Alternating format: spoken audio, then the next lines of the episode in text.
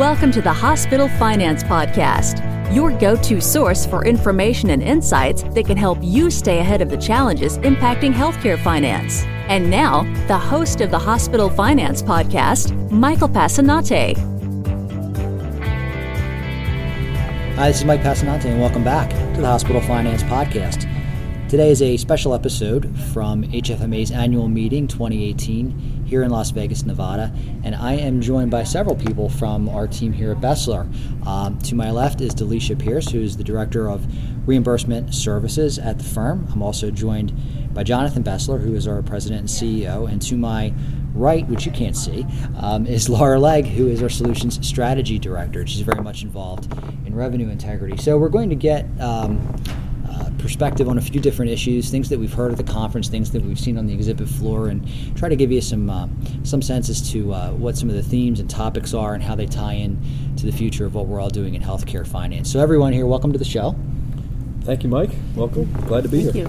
You. So we were chatting just before we, we hit the record button here on the podcast about some of the themes that jumped out really um, in the opening keynote, and um, they involve things like. Uh, more analytics, which kind of surprised me um, for for the um, the finance suite because it feels like we have so much uh, already available to us. But uh, I want to talk about that a little bit more.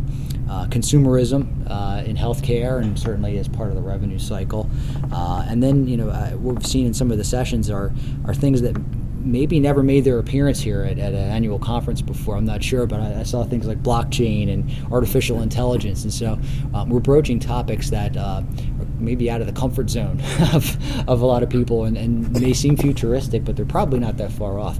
So let's start talking a little bit about um, those themes, um, and let's let's why don't we start off with consumerism. So, Jon, Jon. Sure. Well, I think it's an, an inevitable um, reality of the future of what we have here uh, facing our healthcare providers, facing our, our individuals and, and consumers, family and friends. Um, you know, I, I, could think of uh, years ago taking my kids to the doctor and, and going to the doctor myself and, and waiting for information uh, post visit. And now uh, we've got solutions that are out in the market that are um, at the tip of your fingers. And I think the next phase of that is uh, getting that data not only into the hands of consumers more consistently, um, but all of the education, and you, you referred to the term analytics, but when I think of analytics, I think of data that is useful, and that's really the definition of, of how I look at it. Uh, so more analytics might might be you know a ubiquitous term that people use, but I don't know uh, if really the, the phrase should be the right analytics or the right data um, at the right time to really meet that consumer's needs um, and help patients take better care of themselves. Because ultimately, you know, in, in the healthcare environment, um, we need to get better and more proactive in helping consumers manage their, their lifestyle. Uh, so we can start to reduce the costs, which is you know obviously a consistent theme that we've heard over the years with all of our all of our clients, all the providers, uh, and certainly the government. How do we how do we manage uh, you know the cost to care for for folks in the long term? And I don't think we're too far off from really putting that data, putting those analytics into the hands of, of people that can actually make decisions uh, on their own behalf.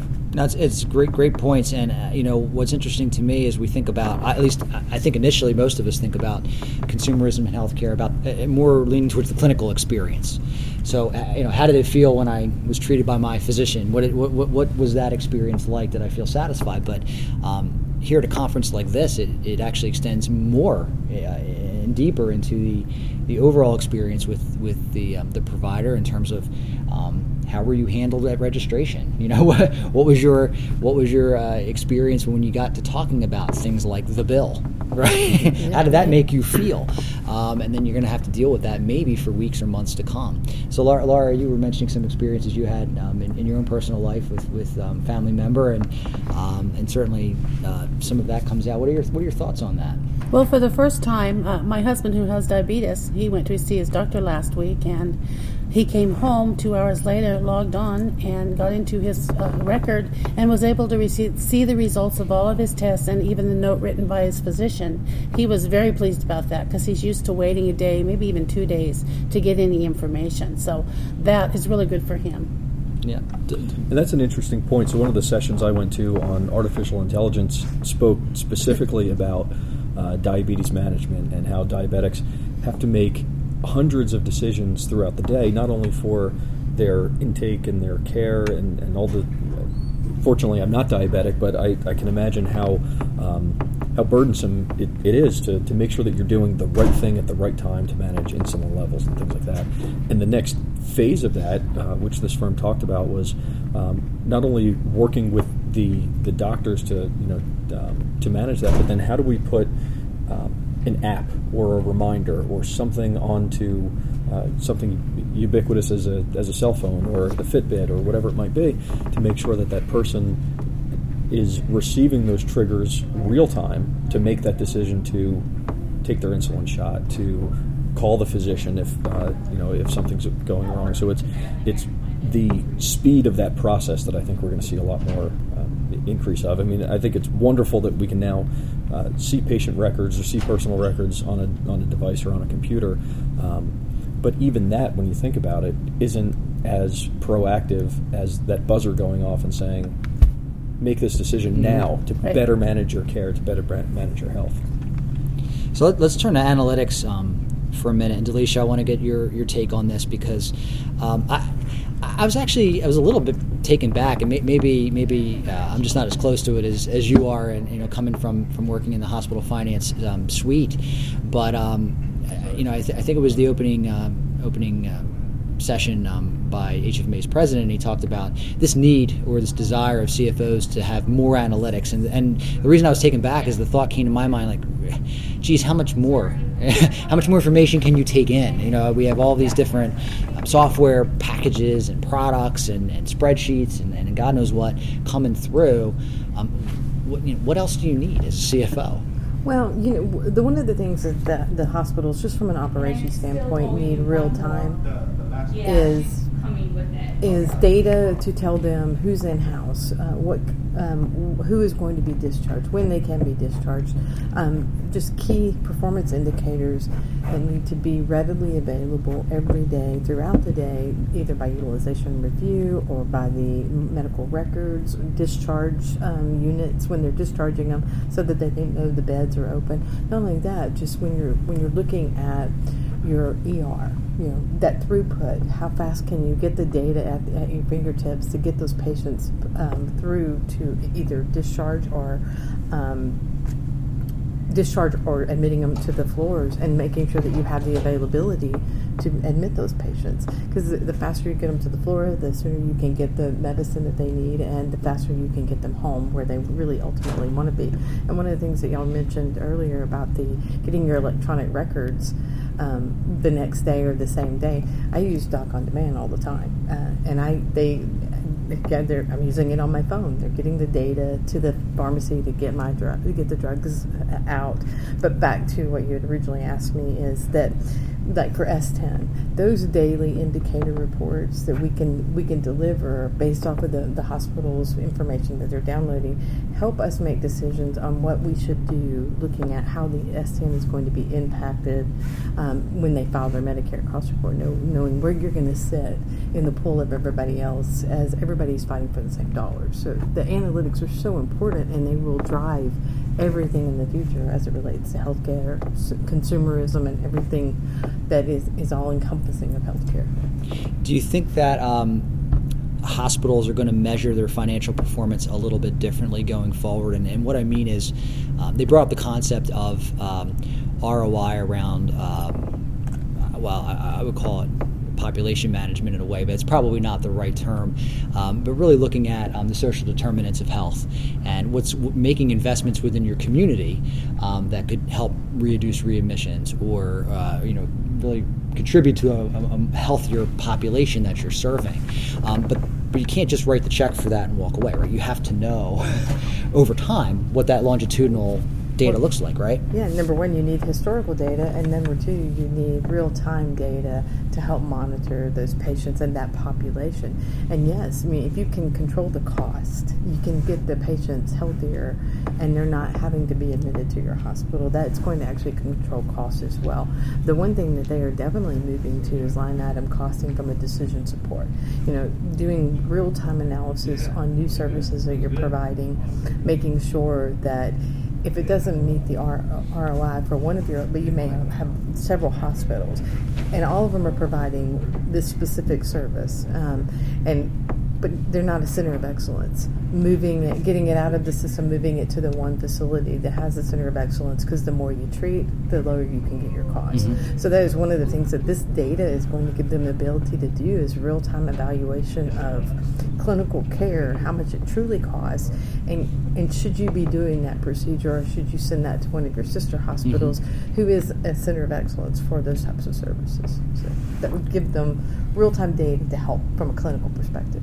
I think that that's an excellent point, and I think one thing that uh, you know, fortunately or unfortunately, as a, as an industry, uh, we haven't looked as deep into uh, partnerships within the community that might be outside of the hospital or outside of the system that might really open the door um, for some of those improved clinical outcomes. And you know, I can think of uh, in the recent years, we've talked more about providers partnering with uh, FQHCs, federally qualified health centers, to right. help deliver care in the best and in some, in most cases, a lower cost modality um, to not only effectively take care of those patients, but also start to drive costs out of out of the hospital that might be better suited, um, uh, certainly in a lower cost center. But it doesn't stop there. Um, you know, working with community leaders, working with you know, folks across the uh, across that network, whether they're internal to the hospital and health system or not, I don't think that we can continue to be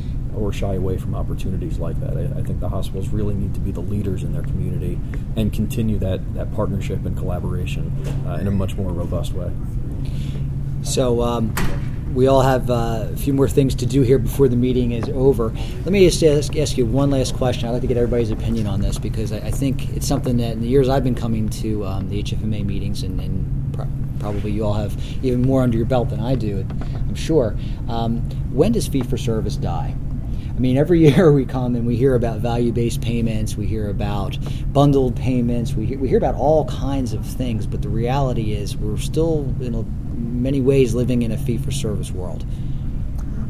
Me personally, I don't think it dies. I think it evolves and changes and becomes something named something different, but I think it will always be a part of healthcare. But that's just me.